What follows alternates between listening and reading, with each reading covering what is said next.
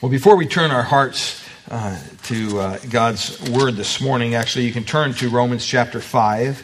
We're continuing in our study through Romans, and before I read the first 11 uh, verses, I just want to bow and pray and ask God to open our hearts to His Word uh, this morning. Father, we thank you for um, this opportunity to come together as the body of Christ, to worship you, hopefully in spirit and truth.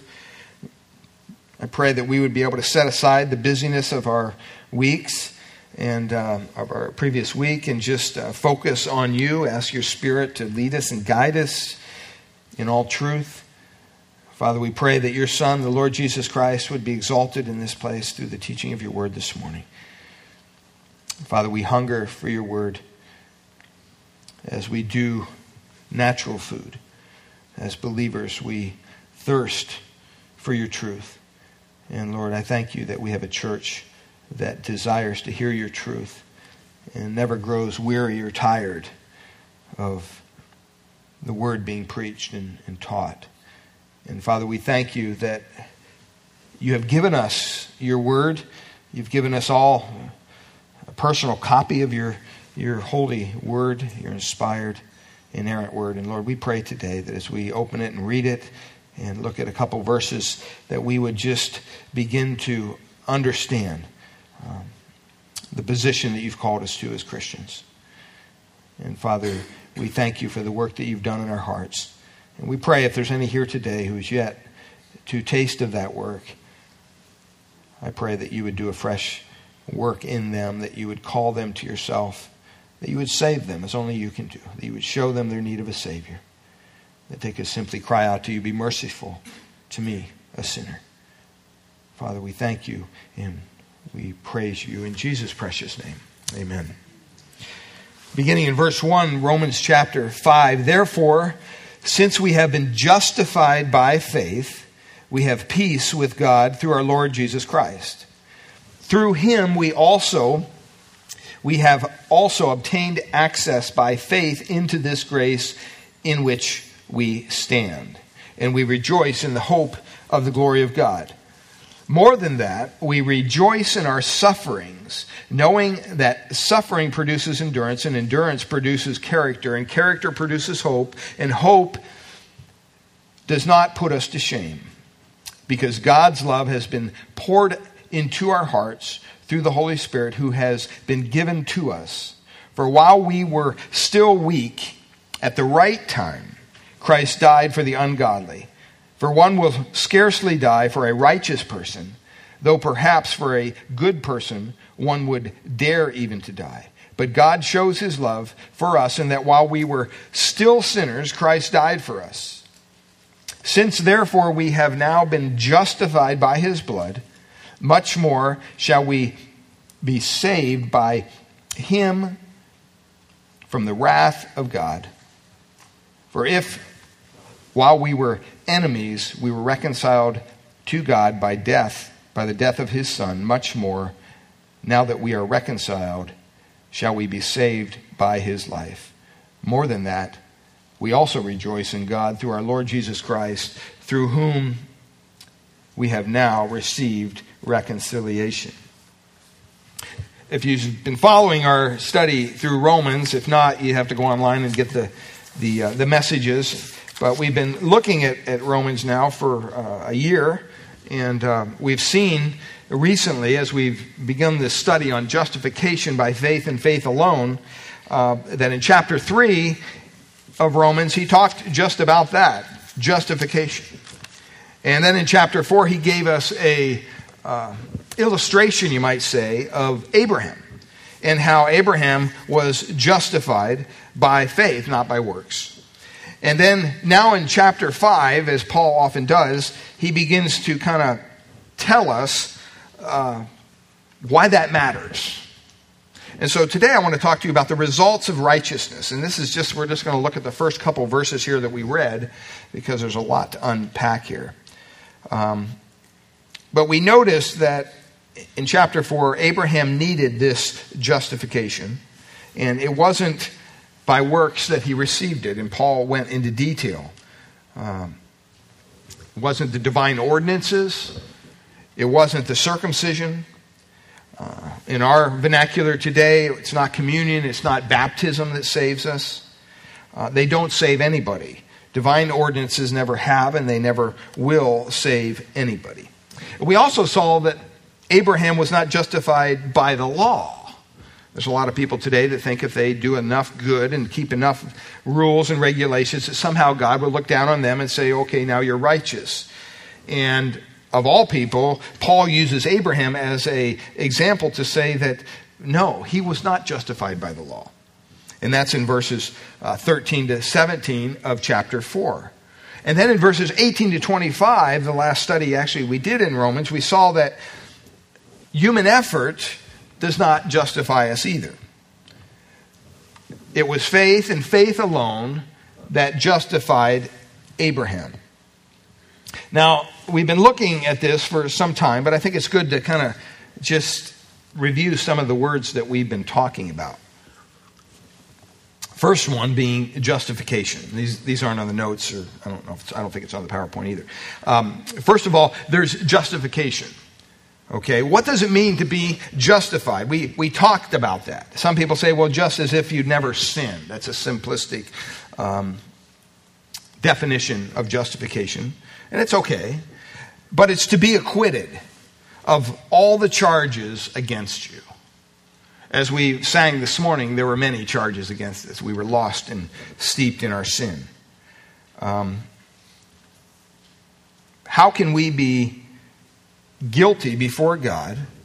And Paul clearly shows us that we are in verses 18 of chapter 1 all the way through 320 he continues to beat that drum. You're guilty. Everybody's guilty. We've all sinned. We've all fallen short of god's glory. How can these charges just be dropped? It's only possible if someone did something for us that we couldn't do for ourselves that someone could not be one of us because we're all lost in our sin. That someone had to be Christ, the God man.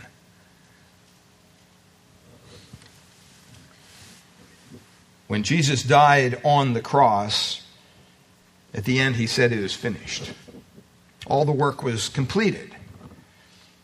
And so that allows God, for those who put their faith, their trust in Christ, to be justified, to be declared righteous. Doesn't mean we're always righteous in our practice, we're not perfect, but God declares us righteous. Another word we looked at was the word redeemed and redemption. What does it mean to be redeemed? You hear that word a lot. It means that somebody came and paid the debt that you owed. We used to sing a song in youth ministry uh, I owe a debt that I could not pay. He paid a debt he did not owe. It means that someone came and paid the debt that you owe because of your sin. And the reason he did that is because of the cross. He came, he shed his blood on Calvary. You celebrated communion last Sunday. The fact that he redeemed us causes us to be able to be justified. If we were not redeemed, we could not be justified. Another term that we use quite a bit is that when we put our faith in Him, in Christ, and in what He said, we are reckoned, the word is, as righteousness. We're reckoned as righteous. What does that mean? It means that when we put our faith into Christ's work on the cross, in the divine accounting of heaven, God simply writes beside our name he is justified. He is made righteous. He is made acceptable. He is reckoned as a righteous individual and worthy to come into heaven because of his faith in the work of Christ. Another word that we talked about a little bit was propitiation kind of a big word, but it simply means that the Father accepted the Son's sacrifice. It means that he was satisfied. It means that the penalty for sin was carried out. That's why when Christ died on the cro- upon the cross, he satisfied the Father at the end of his death. He simply said, It is it's finished. The work is complete. We don't need to continue to work for our salvation. Now, the Bible says that we need to work out our salvation, but we don't work for our salvation. He did something for us that we could not do for ourselves. And because of that, we're offered forgiveness. There's two words in the, the, the, the uh, here for forgiveness. One word comes from the, the root word for grace. It means to do a favor for someone that they could never deserve. The word here in Romans, though, the word forgiveness means to send away, never to return again. And so when God forgives us of our sin, there's not even a slight chance that somehow He could someday hold us guilty for that sin. I mean, that's a wonderful truth. That's a wonderful doctrine. And the one thing we're going to be looking at next year is, or next week, is the security of our salvation in Christ. There's a lot of people today that believe that somehow you can get saved and then unsaved, and then saved and then unsaved. I mean, I don't know about you, but that would not be a good place to be in. Can you imagine if your salvation depended on what you're doing at any given one time in your life? Or if you've done enough or you haven't, how would you ever know if you were saved, that you would have security in Christ? That's why in Romans 8, and we'll get there maybe this year, I don't know. But Romans 8, he says, There is therefore what? Now no condemnation for those that are in Christ. None. None at all. And so, there's also the word grace, and we've looked at that word. It means undeserved favor. Someone gives you something that you don't deserve. The other end of that is mercy, and that is someone withholding something that you do deserve. And I just wanted to do that to make sure that we're kind of on the same foundation as we begin our study this morning. As you read through verses 1 to 11, I've read this a lot the last couple weeks. And it reminded me on TV where they have those uh, sales pitches, you know. The guy comes on and says, Yeah, you know, this appliance will do this, this will do that. And for 1995 this appliance can be yours. But that's not all. We're going to throw in this deluxe set of steak knives. But that's not all you know, we're going to throw in this whatever, blah, blah, blah, funky hose that curls itself up or whatever. And they go on and on and on for another 10 minutes. That's kind of what Paul is doing here. He's kind of, he gave us all this information in the first four chapters of Romans. And he begins by showing the fallen condition of mankind and the righteousness of God and his righteous wrath that is revealed against that. And then he shows how God, in his righteousness, provided for us a salvation through the person and work of Christ.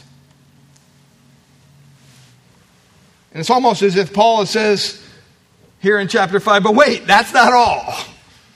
There's more. And indeed, there is more. And that's what we're going to be looking at in the coming weeks. Because all the blessings, all the benefits, all the results that Paul describes here in chapter 5 are a result, are a blessing of our being justified by faith and faith alone. And Paul begins with the blessing of peace in verse 1, and he ends with the praise of God in verse 11. He starts in the past, you might say, with redemption, what Christ accomplished on the cross of Calvary, and he ends totally in the future in our future escape from divine wrath in verse 11. And we'll be with him forever. Enjoyment in the kingdom of God. You might consider justification by faith to be compared to kind of like a, uh, a ticket, an admission ticket to Disneyland. See, Disneyland's changed. Disney World's changed. Remember when you had the E ticket and the D ticket and all you had to. Well, they don't do that anymore. You just buy one ticket and you can go anywhere you want. it covers the price of admission. And that's the way justification is. The atoning death of our Lord Jesus Christ purchased not only our salvation, but every spiritual blessing, both now in our present life and also in the future. And chapters 3 and 4 describe the gift of justification by faith, largely in the terms of salvation that it provides. And now, in these first 11 verses of Romans chapter 5, Paul begins to kind of unwrap, to expound on some of these many blessings, the results of our righteousness that we have. Now, sometimes when you purchase something new, if you go buy a new car per se, before you get out of the showroom, what are they trying to do? They're trying to sign, have you sign this contract that has this extended service policy. I've never understood that. I mean, if you're buying a good car, I mean, you know, one of the first things they talk to you about, well, now when it breaks, you know, it just doesn't make sense to me. But we, you know, a lot of times they sign up for it. Oh, this looks good. Um, and before the car is even driven off the showroom, sometimes we begin to worry about it breaking down. Sometimes we buy certain things thinking, wow, this is really going to work neat. I, I bought a, uh, this, this, past Christmas, I bought Crystal, she does a lot of cooking, so I bought her a Vitamix. And I told her for years, I said, you got to buy a Vitamix. I mean, this thing's just incredible. It'll grind up concrete if you want it to. It's just it's phenomenal. And she's like, no, no, no, no, I'm going to buy the Ninja, the Ninja or whatever. I said, garbage. Don't do it. Sorry if you own one of those, but. Well, she went ahead and bought it. Got a good deal on it. She thought, oh, this is the greatest thing. You know, and I think it maybe lasted a month or two. And she cooks a lot, and it didn't live up to all the, the hype, you know. And so she was very blessed when she got her new Vitamix out. And, and we were very blessed too because that encouraged her to cook. And, and, uh, and we, we got to have uh, good meals together. Um, a lot of times when you buy things, that's what happens. But there's, there's an exception here. The gospel of Jesus Christ, let me tell you right from the top, is not that way. I've never met someone who's been truly converted. Truly converted. They're truly saved and they came back to me and said, you know what, I want my money back. Sorry, this doesn't live up to what the hype was all about. Now, there may have been some people that thought they were saved that weren't, tried to live the Christian life without the Spirit of God. That can be very frustrating. But for those of us who are truly born again, I can't imagine any of us saying, you know what, I want to go back to the old way of life. I want to go back to when I was steeped in my sin and torn all that. I, you know, you just wouldn't hear of that. And see, the gospel of Jesus Christ promises us forgiveness for their sin, for our sin, and it also provides a certainty of a relationship with the God that created us for all eternity. And it lives up to its claims. Once we enter into that relationship, with God through the Lord Jesus Christ and His work, we discover a whole new world of blessings that maybe we're not even anticipated. And that all comes out of this fact that we were justified by faith. And so he begins to unpack these blessings. There's no hype in the gospel, there's only hope. The gospel won't let you down. Now, when we begin to look at this, we're going to be talking about some doctrinal things as we have been, and that's been basically the way Paul operates.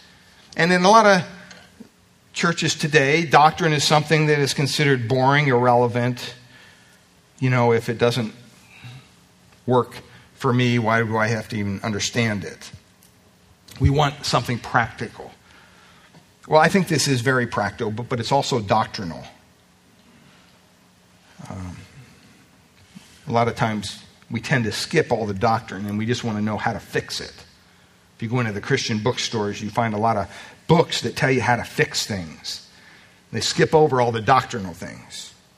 So you may end up fixing your problem, but you end up repeating the problem because you don't have any foundation of truth to stand on. Paul would view doctrine kind of as the foundation of a house. You would never think of building a house without a foundation. You wouldn't just start putting walls up, prop them up, and kind of tie them together and say, There, I got a house. You have to have a foundation. That's what secures the home, that secures the walls. And in all his letters, he has this same basic uh, layout. And here in Romans, he spends 11 chapters laying down the doctrinal foundation before he really gets practical. So in chapter 5, it's almost like he can't contain himself. He kind of, it's almost parenthetical put in here. He's doctrine before, doctrine after, but it kind of is building up within him. And he says, You know, I just got to show you how this affects you.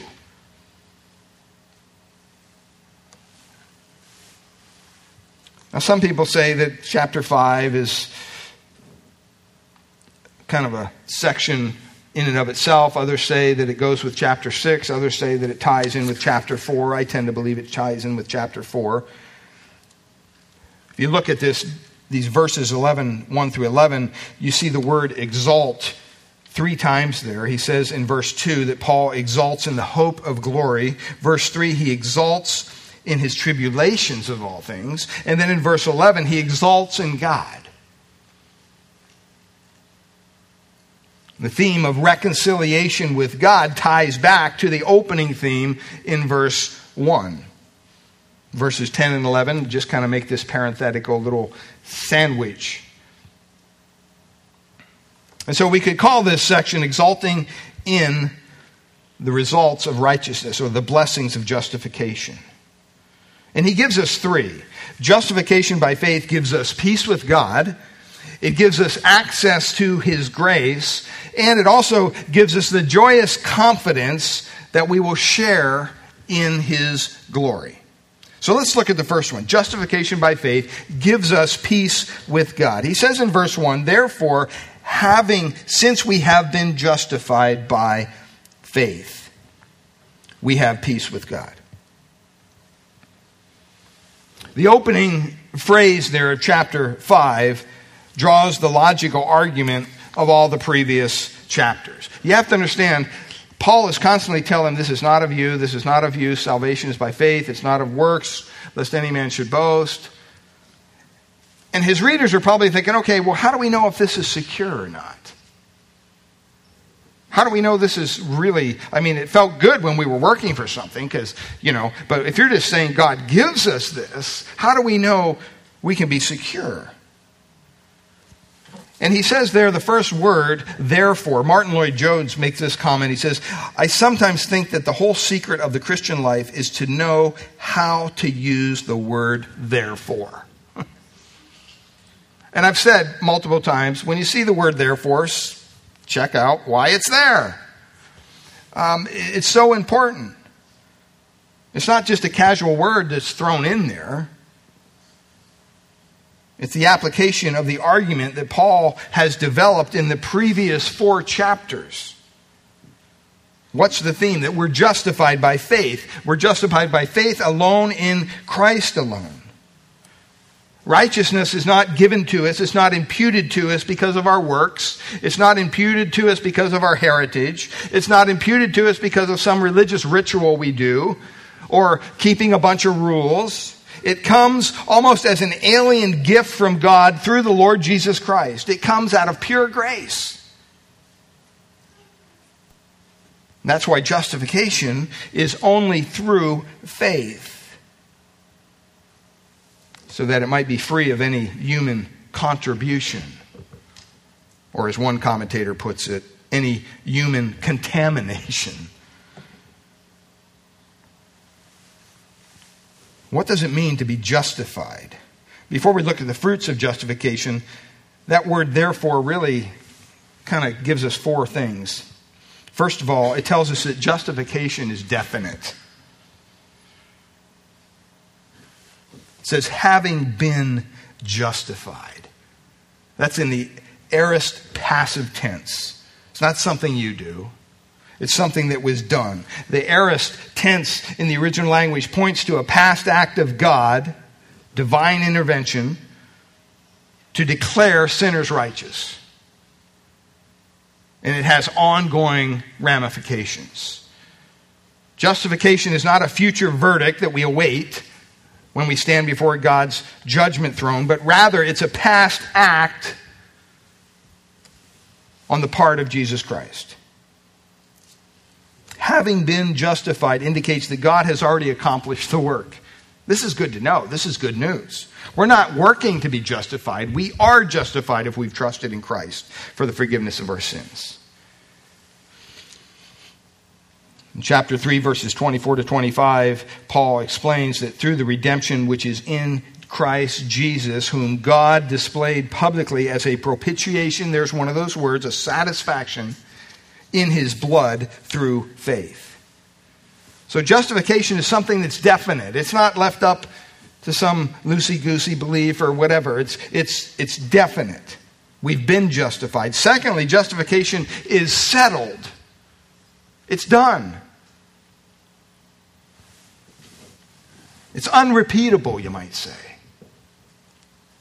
No one can add to what Jesus has already done through his perfect obedience and death on the cross.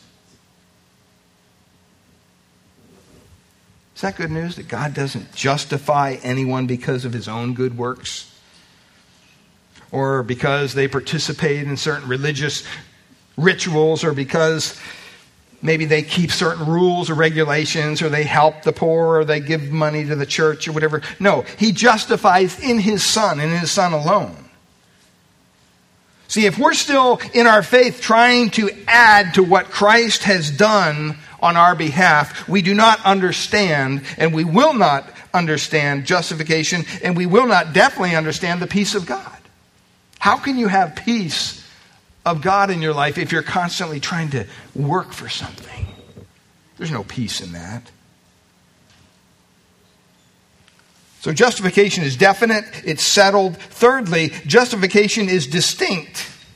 It's distinct. What I mean by that, it's a def- definitive legal act on the part of God. Paul tells us that in chapter 3. We looked at this, verse 26. He says that God is the just and the justifier of the one who has faith in Jesus. God could not simply declare a sinner to be righteous unless every transgression has been paid for, or he wouldn't be God. He wouldn't be holy. Every demand of his eternal justice has to be met. And a new righteousness clothed the previous transgressor. That's why we're clothed in the righteousness of Christ, because we don't have a righteousness of our own. Jesus Christ did it all. And because of that, justification is distinctly charged to the believer's account. It changes the believer's relationship between him and God. It changes the believer's relationship between him and the law. The one with whom he, had, he was at enmity with is now called Father. We were once enemies of God. Now he, he calls us his children. The law that once condemned us now leads us into living for Him obediently. God views the sinner as righteous in Christ. It's definite, it's settled, it's distinct. And then lastly, here, fourth, justification is all of grace. That's why it's by faith. So that no man could boast that he's done something to put himself in the right standing with God. It's important that we understand those four things, and that's all tied up in, in that first phrase there, therefore. That's what he wants us to understand. If salvation is all of grace, then that means it's all of God, since grace is the action of God's love to the understanding, undeserving sinner.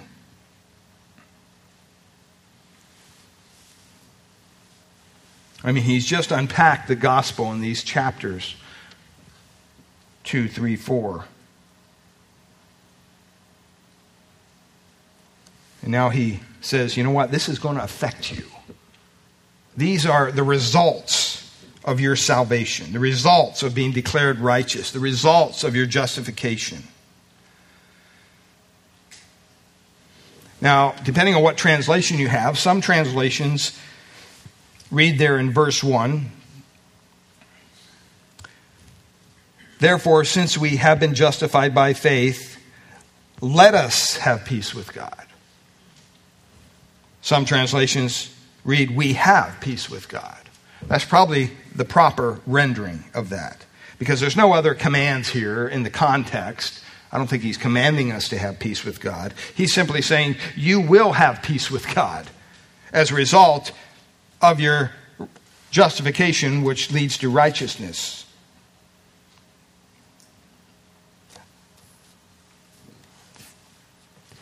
I was thinking about this earlier this week, and I'm thinking, you know, the peace of God really is multifaceted. It touches every, every area of our life. Um, part of what you said, Ken, coming in on two wheels, was, was actually partially true. um, when we were landing at SFO, you know, the plane's coming in, everything's normal, and all of a sudden, you know, you hear the pilot jack up the engines. and they start to whine. I'm thinking, whoa, what's he doing, you know? And uh, after he kind of started around again, he said, well, you can thank NorCal for the scenic view that we're going to give you of the Bay Area. Uh, there was a plane in front of us that was going too slow, and rather than make him go around, he made us go around. And as I looked around the plane, as that started to happen, I noticed some people just, you know, started to tense up. I was fine. I was like, hey, this is kind of cool, you know, let's see what this guy's going to do. You know, there's a peace there. I mean, worst thing happens, the plane crash and I die. I'm with the Lord. You know? I mean, there's a peace there. There's a peace that, that, you know, you lose your job. When you know the Lord, there's a peace. Hey, God's not going to forsake you. When you go to the doctor and you're diagnosed with something, you know that God understands that. He's going to take care of you. So he's not commanding us here to have peace. He's basically saying, as a result of your justification and as a result of having the righteous relationship with God, you have peace with God. And that's the most wonderful gift that you can possess. It doesn't refer to some inner feeling. It's not talking about a, a feeling of peace. It's rather talking about the objective fact of peace in your relationship with your Creator. Uh, people may feel at peace with God when in fact they are in danger of his judgment. Read Jeremiah 6:14. Genuine peace with God means that we are truly reconciled with him. We're no longer enemies with God, but we're his friends. We don't need to fear his judgment. Not that we don't have a reverence for him, obviously we do. See, because of the universality of sin, the human race basically pits itself against God. They're at war with God. Many feel at peace because they don't understand God's absolute holiness. They don't understand their own sinfulness. So they look at this whole thing and say, Yeah, I'm at peace, no big deal because they think they're okay. You know, you're okay, I'm okay. That doesn't fly with Scripture. Because of sin, the wrath of God abides on all who do not believe in and obey the Lord Jesus Christ. Romans 1:18 For the wrath of God is revealed from heaven against all ungodliness and unrighteousness of men who suppress the truth in unrighteousness. What that means is that unless people come to peace with God on his terms, when they die, they will face eternal judgment. You may be the world's greatest philanthropist. Maybe you've given millions of dollars to help the poor. That's not going to atone for your sins. Maybe you're the nicest person. A lot of people just love knowing you and talking with you. All the niceness and love in the world is not going to atone for your sins. Maybe you're religious. But the most religious person in the world cannot gain entrance into heaven by the religious observance. None of those things do it. None of those things gain this peace that Paul is talking about. Well, how do we get it? To have peace with God, you must be justified by faith. It's that simple. If you don't know what it means to be justified by faith, then you need to go back and listen to the messages on chapter 3 through chapter 4. But it means simply that God declares an ungodly person to be righteous, even though he's not, based on that person trusting in Christ's death as a payment for his or her sins. It's not something that we deserve, it's definitely not something that we can earn. It's a gift of grace and grace alone. And so Paul's statement here implies that we can know for certain that we have been justified by faith and that we are now at peace with God. If you're sitting here this morning and your mindset is somehow you're adding your good works to what Christ has done on the cross, I can tell you right straight up, you're not justified. You have a, an unbiblical view of your salvation. If that were true, how would you know when you've done enough? How would you know when you served enough or given enough money? Does a little light go on? How do you know that? The system of, of Salvation by works keeps everyone in the state of uncertainty about whether they're saved or not. And a lot of religions like that, a lot of churches like that, and a lot of churches teach that. Why? Because it keeps them dependent on the church.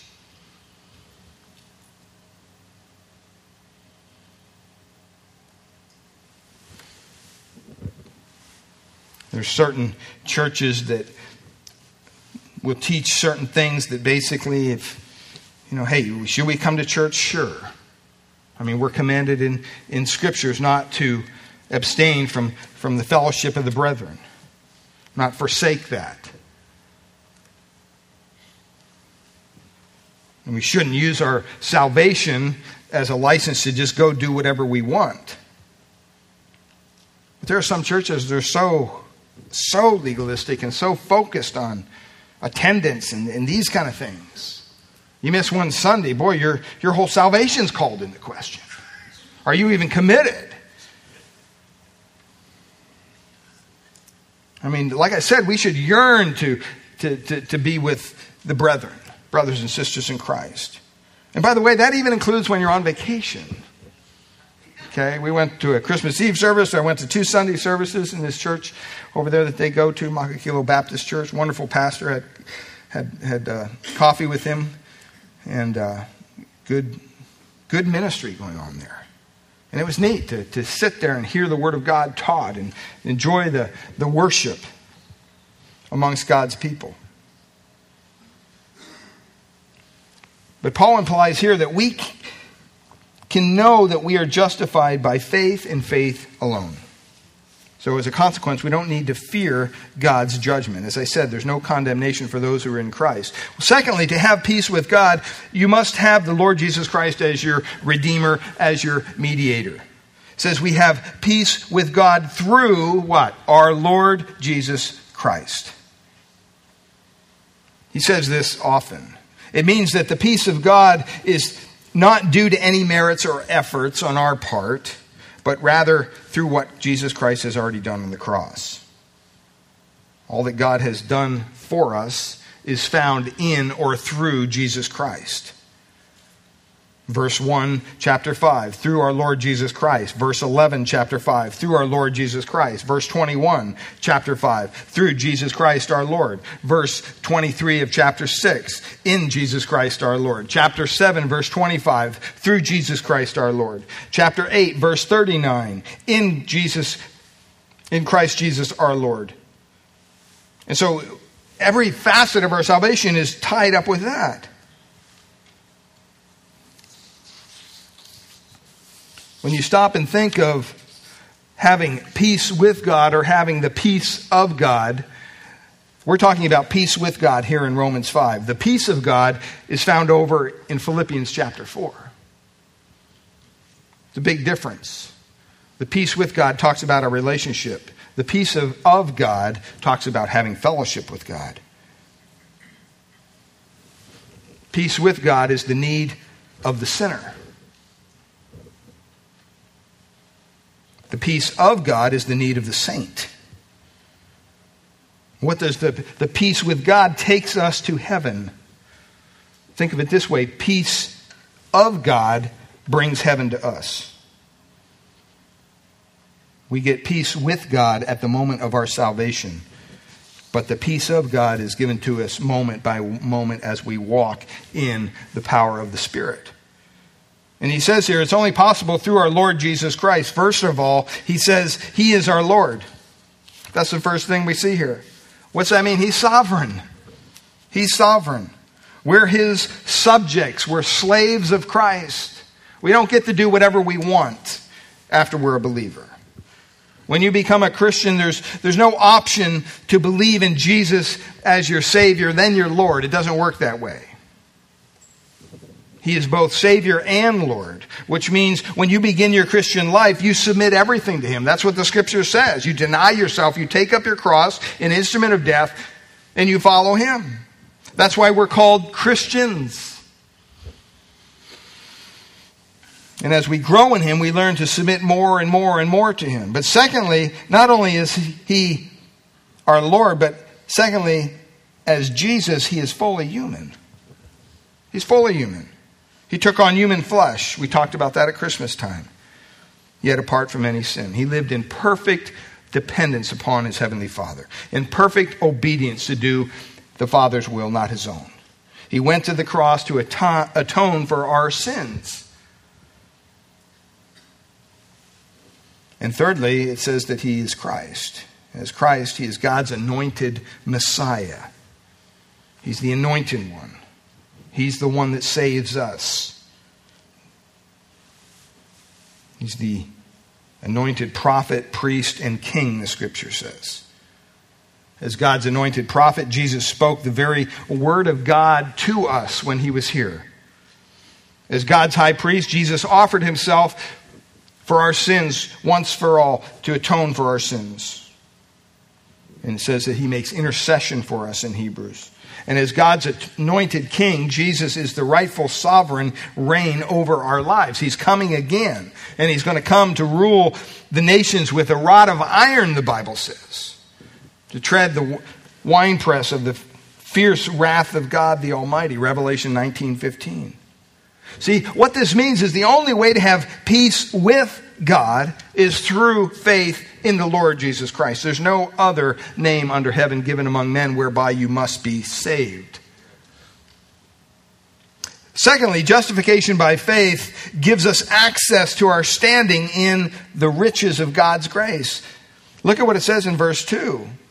It says, through whom we have obtained our introduction by faith into this grace in which we stand. Some manuscripts omit by faith, but the context clearly makes it clear that it should be there.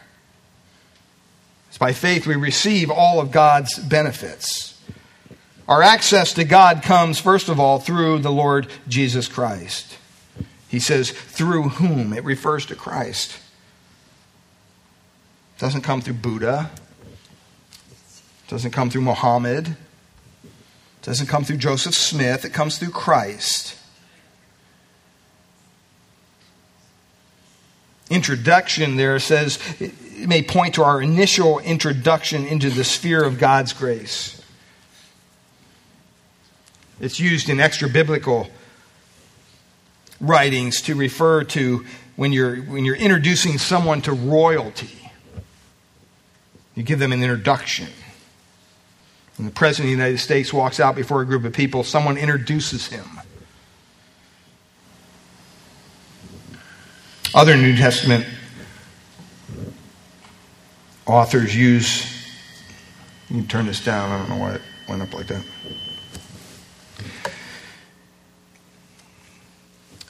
Other New Testament authors use this to uh, really focus on, on a verb to bringing someone into another person's presence. So it could refer to our, our first initial introduction to God's grace when we first believed. Ephesians 2:18 says through him we both the Jews and Gentiles have our access in one spirit to God the Father. In Ephesians 3:12, he says in whom Jesus Christ our Lord we have boldness and confident access through faith in him. It means we don't need another way of accessing God. Jesus himself in John 4 14, 6 says what? He's the way, the truth, and the life. There's only one way. We don't need to pray to Mary. We don't need to pray to saints. We don't need to go to a priest. We don't need to be go through some religious ceremony. We come directly to the Father in the name of his Son, the Lord Jesus Christ. That gains us access anytime, anywhere. Late Donald Grey Barnhouse used this illustration. He told about a story of Abraham Lincoln when he was president. Said a Southern soldier who had been freed from a prison camp because he was way too wounded to return to the active duty, so they just kind of let him go. He was trying to seek access to the president to intercede for his brother who was also in the prison camp. And his brother was the only one that could care for their mother. So this injured soldier thought who was freed thought if he can go see the president explain the situation hopefully the president would leave his brother out to go home and care for his mother. But the White House guards would have none of it. They wouldn't let him near the president. And one day, Lincoln's son, Tad, was out walking through the town because of the less security back then. And he was walking near the White House and he saw this freed soldier just weeping on this bench. And the boy went up and said, Hey, what's going on? What's wrong? And the soldier explained why he wanted to go see the president and, and how his brother was still in prison and he needed to go home and, and care for his mother, but he couldn't get to the president to explain the situation. And the story says that the president's son, Ted, took the man by the hand, led him past the guards when all the guards saluted the son, and they brought the man right into the presence of President Lincoln. And whether that story is true or not, it illustrates what Jesus Christ has done for us, the Son of God. That's what He's done. We were desolate. We were alone. We were wounded by our sin. We had no way to come into God's holy presence. And on the cross, Jesus, the Bible says, tore that veil that separated the Holy of Holies. See, when we come to faith in Christ, he clothes us with His righteousness. And then He takes us by the hand and He leads us again and again, anytime we have need, into the presence of His Father. What a blessing that is. Our access, secondly, to God puts us in permanent standing in the riches of God's grace. The verb tense there, having obtained, and in which we stand. It, it indicates a past action with continuing results. We've gained entrance, and now we have ongoing standing. We can come back anytime we want before the Lord. That word stand implies a, a place of solid footing. Will and Crystal live on Ford Island over there in the middle of Pearl Harbor. They live on an island, on an island. It's kind of weird, but that's where they live. And you walk out the front door and you go across this probably 50 yards of grass, and you have the USS Missouri docked there. And then to the left, of the USS Missouri, you have the, the Arizona Memorial. So every morning, it was my habit to take, when I was sick, I'd take Duke, the dog, down there for a walk along the water. And we were down there one morning, and I was standing there, and Duke left him off the leash, and he was kind of going out in the water a little bit. And it's weird because all the rocks are coated with oil from the the Arizona. Just old, old coated oil. And uh, he got down there, and I thought, well, I need to go get him. I don't want him to get all wet. Make a mess in the house, and I went down to put the collar on him, and I stepped on one of these wet, because the waves are coming in a little bit, wet rocks, thinking, oh, this is good. As soon as I stepped on it, man, I almost went down. I was, you know, going to be all wet. And I caught myself and I thought, man, that's really slippery. And between the oil and the moss and, and stuff that was on this rock, it, it was not a good place to stand. That's not what we have in Christ. He says that we have a firm footing in Christ. We are solid. We don't have to worry about slipping away. In Ephesians 2, 8, uh, 2 7, Paul says that in the ages to come, God will show the surpassing riches of his grace and kindness toward us in Christ Jesus. In 3 8 Ephesians, he says, he describes it as unfathomable riches in Christ. All those things are what it is that we stand on. It's a place where we have the right footing. When you trust in Christ, He becomes our way of access into the presence of God, and He treats you as a son, and we treat Him as a loving Father. You don't have to worry about God as your father. Maybe some of you grew up with not a great father, and you think, boy, the whole imagery of God being my father just doesn't do it for me. Well, trust me, He's nothing like your father. Whether your father was good or bad, He's so much more than that. And we have that solid footing. We don't have to worry about us slipping. That's why in, if, in Romans chapter 8, verses 31 35, he says, If God is for us, who can be against us? He who did not spare his own son, but delivered him over for us all, how will he not also with him freely give us all things? Who will bring a charge against God's elect? God is the one who justifies. Who is the one who condemns? Jesus Christ is he who died, yes, rather, who was raised, who is at the right hand of God, who also intercedes for us. And he closes off with Who will separate us from the love of Christ? Nothing. Thirdly, in closing, justification by faith gives us the joyous confidence that we will share in his glory. Do you ever think about that? We're going to share in his glory. That's our future. It's not something that's uncertain. It's not something that we, you know, like we say, boy, I hope it doesn't rain tomorrow. No, it's not like that kind of hope. This is a certainty. It's absolutely certain because it's based upon the promises of God who never fails.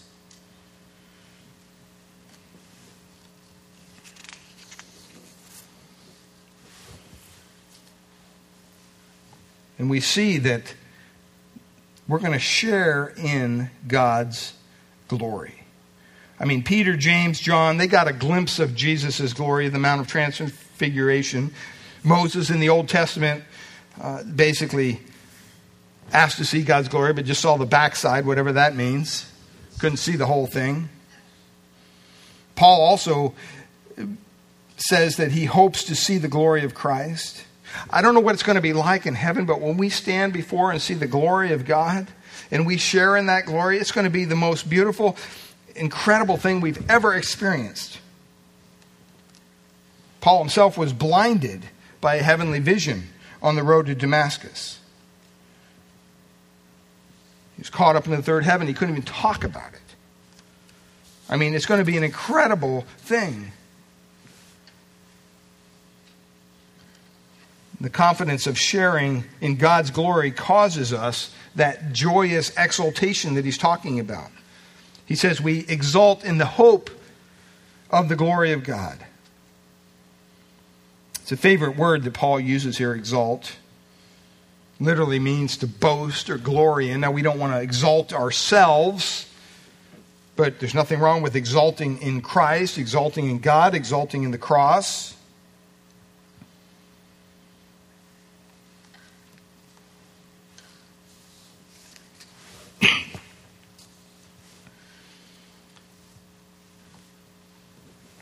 Suppose you took your child to Disneyland.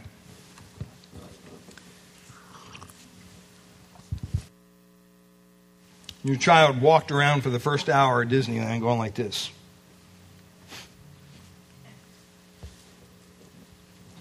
Eventually, you'd probably say, what are, you, what are you looking at your feet for? Well, Dad, I don't want to trip.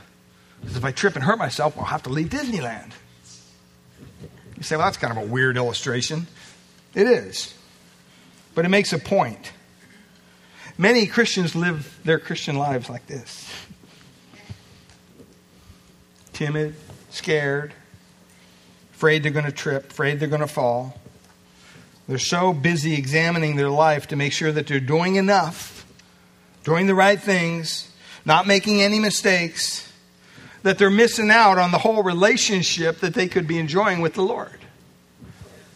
You would tell your child, look, look around you. You're in Disneyland. Quit looking at your feet. If you fall, you fall. It's worth the risk. Max Lucado captures the idea of, of, of this with a biblical list that he puts out, the hope of glory. Hopefully, this gives us a little excitement.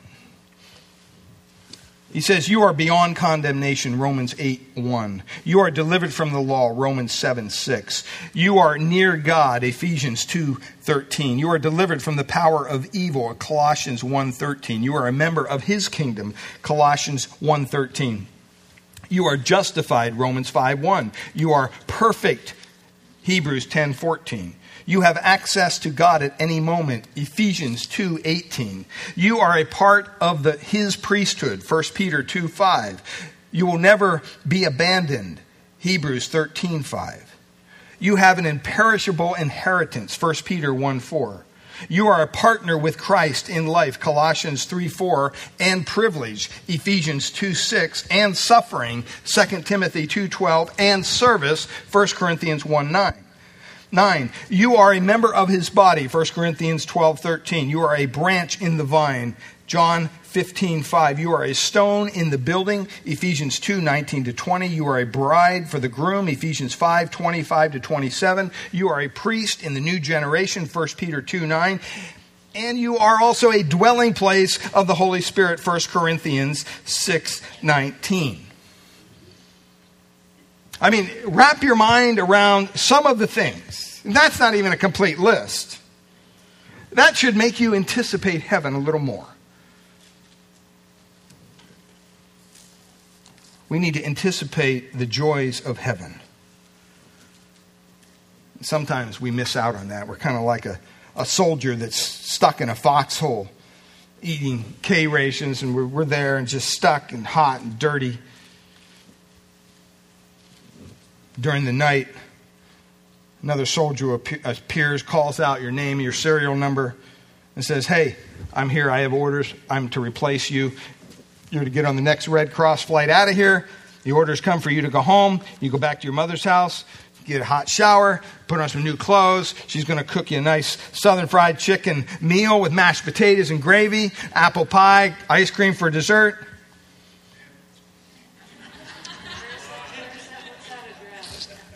And the soldier says this You don't mean that I'm going home? I have to leave this nice foxhole and give up these K rations? Are you serious? Barnhouse says this We smile at that absurdity, and yet there are some believers, perhaps some of you, who are unwilling to leave your foxhole in this life to go to the heavenly home, to sit down at the banquet table of our God, and to fellowship with Him in the joys of heaven.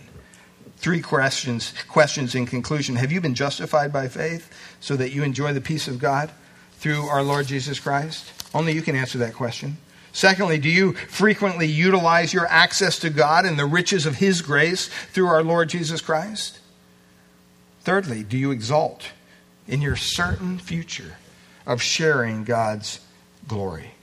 We'll continue to look at this passage next week, but let's close in a word of prayer. Father, we thank you for the many blessings that we have in our righteousness, the results of our righteousness, the blessings of our justification. We know that this comes purely as an act of your grace. It comes by faith and faith alone in the Lord Jesus Christ. I pray that if there's any hearts here today who has yet to put their faith or trust in the Lord Jesus Christ, in his work on the cross, I pray that they would give it up, that they would give up trying to work harder for approval from you. They can't work enough, they can't do enough. They have to simply trust. The Bible says in the New Testament there was a man who simply just fell to his knees, beat his chest, and said, Lord, be merciful to me, a sinner. That's what God wants to hear from us. He doesn't want to hear, but I'm a good person. I come to church. I do. He doesn't want to hear any of that.